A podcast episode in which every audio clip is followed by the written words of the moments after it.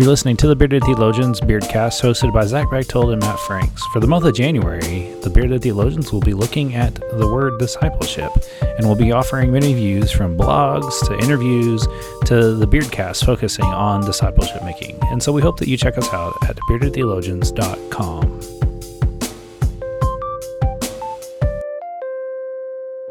You're listening to the Bearded Theologians, hosted by Matt Franks. Zach Bechtold. This week on the Bearded Theologians, we're going to talk about uh, the biblical perspective that we view in regards to discipleship. Uh, Zach and I have different perspectives on this, which makes it even better. Um, and so, Zach, as you think about the biblical perspective of discipleship, what comes to mind? So when I think about the the biblical perspective um, and what what hits me the strongest um, as far as scripture and and really what Jesus says about discipleship and and how to do it is um, is I, I've I'm trying to think of how to phrase this, but it's uh, it's that piece of scripture in uh, we find it in a couple of gospels, but Matthew says it well. Jesus sitting down with religious leaders, and they're starting to question him. They question him about a bunch of stuff, and they ask him what the greatest commandment is. And so he breaks down: this is the greatest commandment: is to love God with all your heart, mind, and soul, and to love people. Um, and so that that's kind of where I start, but I like to take it a little bit deeper because uh, I think it goes much deeper than that. There's a practical application. There's a there's a how to do that, and uh, I find that in Luke's gospel, uh, chapter ten, where we find um, the story of the Good Samaritan. You you, you have um, this uh, Jewish person who is going from Jerusalem to um, uh, Jericho. And uh, this historically, this road, and even up until today, this road is a very dangerous road to take. Uh, there's there's robbers there. It's a rocky, treacherous road. I mean, you don't go on it by yourself. You know, today, two thousand something years later.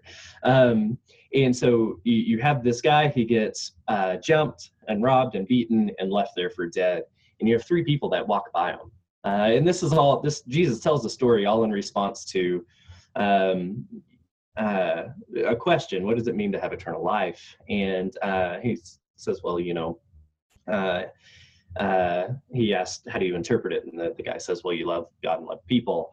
And uh, jesus breaks it down well this is how you love people. And so this uh, this jewish man is beaten and robbed and left for dead. You have a priest that walks by and crosses to the other side of the road so that he will remain clean. You have a levite who comes and he crosses to the other side of the road because uh, he didn't want to deal with it. And then you have the Samaritan, and if you understand the relationship between the Samaritans and uh, the Jewish people, not a good one. They didn't like each other, not even a little bit.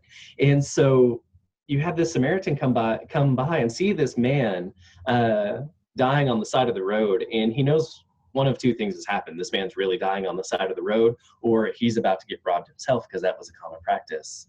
Um, and yet he forgets all of that because he sees a person. And he goes to this man. He is moved with compassion, uh, my translation says, and he picks him up. He takes care of him. He tends to his wounds. He takes him to the next town over, pays for him to stay for a couple of days, and makes sure the innkeeper knows that I'll come back and make sure I, I even up with you. Uh, take care of this guy. In uh, Jesus' response after he says all of this, um, the legal ex- expert asked, he says, well, uh, Jesus asked him who who showed love, and um, the legal expert asks, you know, the one who demonstrated mercy towards them, and Jesus said, yeah, now go do that, go and do likewise. And for me, that's that's what discipleship comes down to, is we see people, all people, no matter who they are, no matter what, you know, no matter no matter what our feelings are towards that group of people or or or what we're called to go and do likewise. We're called to go and love. And and to me that's what discipleship is. It's it's it's a whole lot less of the the practical application of reading and and praying and doing these you know doing those step by step things that help lead into that. It's the physical going and doing. Um, and jesus tells us very clearly here go and do likewise so what you're saying is it's more of a um, you're talking about more of the introduction side of things versus the actual um, you know hey here's you know like here's your 12 steps to discipleship Right, absolutely, and and I, I does definitely play a part in it. We we have to. I, I think it's all as a whole, right? right? We we can't go and love people if we don't read Scripture and pray and have a relationship with Jesus. Uh, but are we really having a relationship with Jesus and being a disciple of Jesus if we just sit in our home and sit in our churches and only read Scripture, maybe, and only pray and only sing and only listen to sermons, and then not go and do anything? Okay. I just was trying to compartmentalize I mean, I, something for me. Uh, the, the right, Methodist, right. the Methodist in me was was needing some some more method. Uh, no, no, you're yeah, because because anybody can go and love and care for people, uh, right. regardless if they follow right. Jesus or not. Um, I think that that first step is relationship. Um, I think that mm-hmm. that is needed to understand why we're doing what we do. Um, you know, I could I mean, I remember like I remember before I was a Christian, it was easy for me to get people to do what I wanted to do, or you know, hang out with me and, and that sort of stuff, like I do now as a Christian.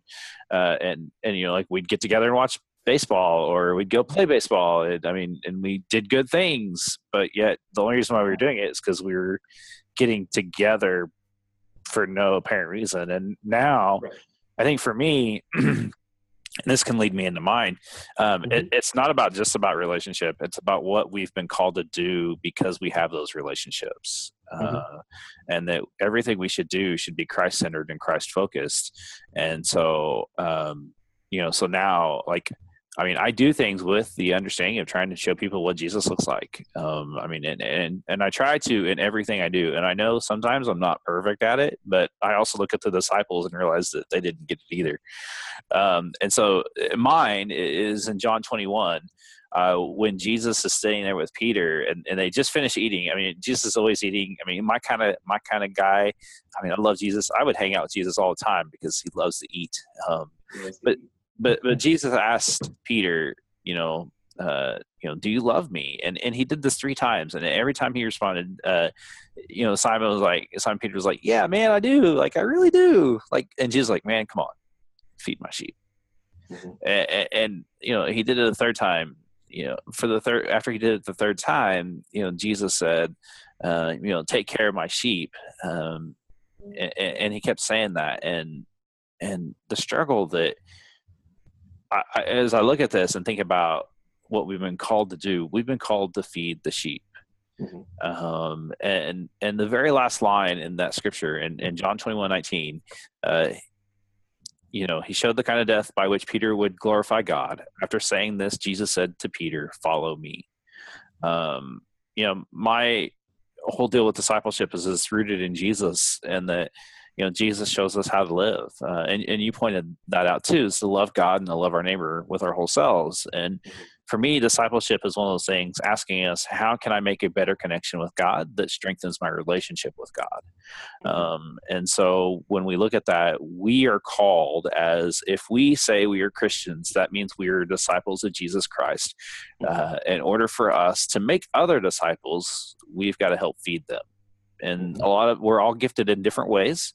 Um, I think you know. Um, you know, there are people that have all sorts of gifts that are great to use for the kingdom that aren't necessarily, um, you know, that you don't have to sit down with the Bible and open it up and and you know share the long scriptures to to bring people to Jesus, they can do it through their food or their loving kindness or you know the the many gifts of the Spirit. Um, I think we need to work on utilizing those more, and I think that that's where the church has fallen short is that we've tried to pigeonhole a discipleship program for each individual context, not really fully understanding what it means to feed Jesus' sheep means going out uh, from where our centers are and meeting people where they're at uh, showing them what our needs are, like what our what our gifts are, and saying that we uh, do what we do. We love you because of Jesus. Jesus showed us how to love, um, and I think when I think of discipleship, I'm always steered towards feeding uh, God's people um, because I think that that's where if we're going to make headway, if we're going to make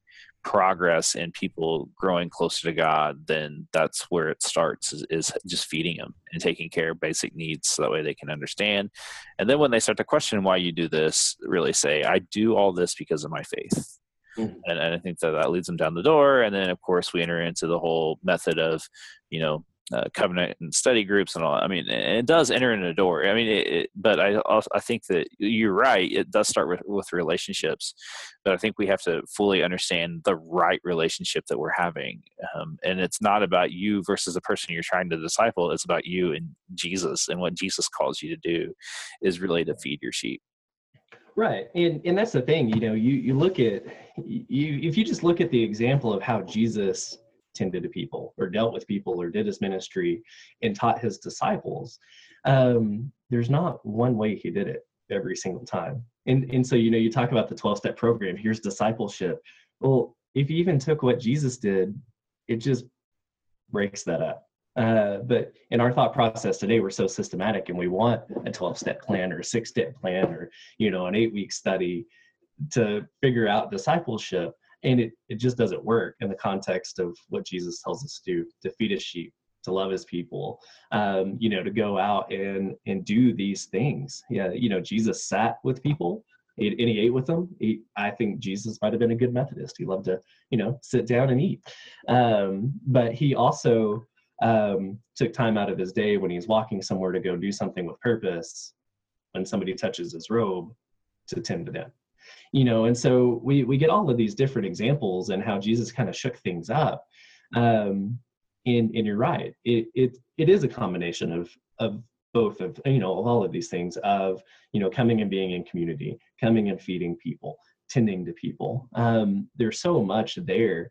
And then i think when we look at discipleship is it well it's just this this and this um or it has to look just like this and it starts in the church and it goes out or it starts outside of the church and it comes in.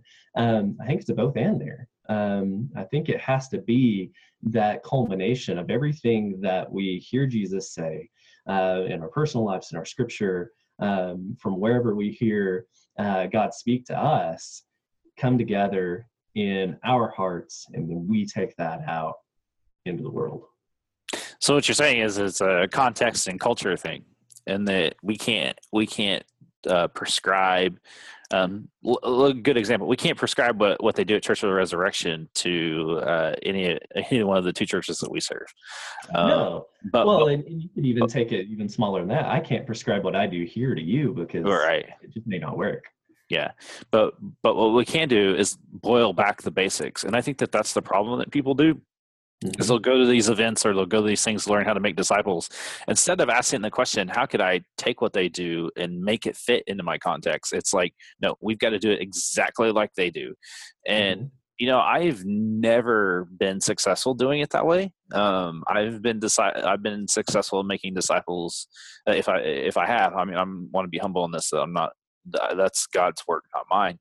Uh, I'm just a vessel, but, um, but when i've taken something and looked at it and said how can i get this to work? You know what are some things that i can do? What are some things that won't work uh, for all the various variables? And i think that that's what we've got to strive to do better mm-hmm. is to look at things and look at p- places that are doing it well and and ask ourselves what could we do? What's the one thing that we could do to uh, um, you know make it better? Um, yeah and, and, you know, think, and, and there are things that do translate uh, mm-hmm. Maybe not exactly, uh, but there's certainly ideas that we can pick and pull from people. But if we try to cookie cutter it, yeah, the likelihood of that working, it, it's not.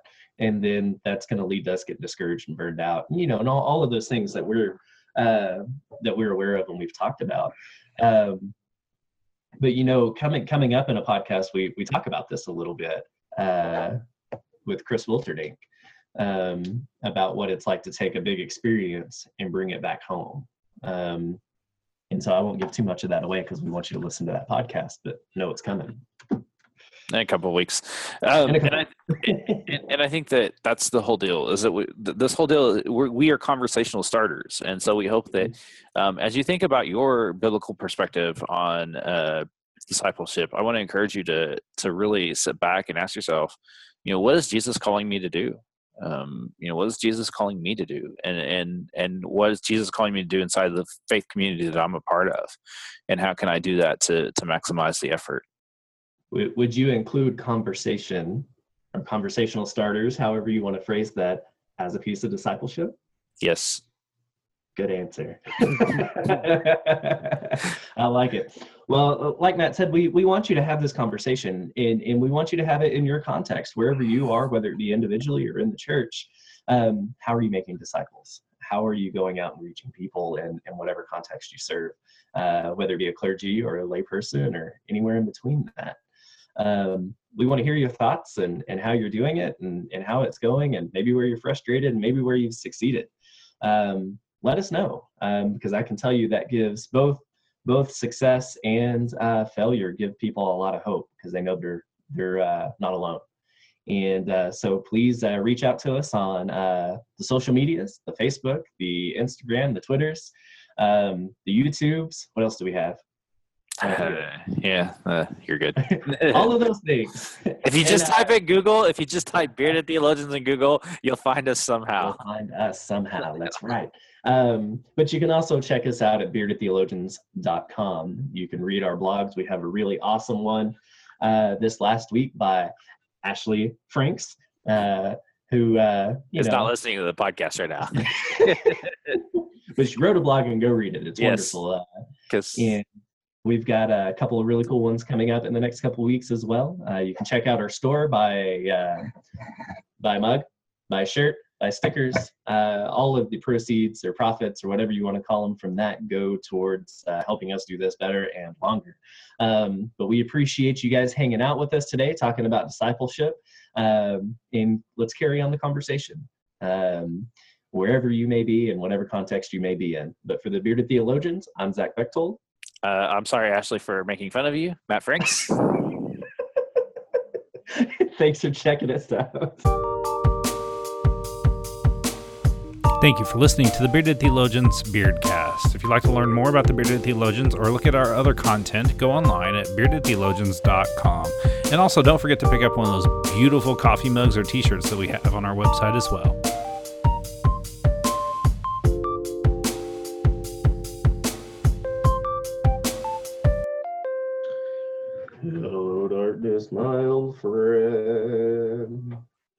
That makes me happy. and that's in the doghouse.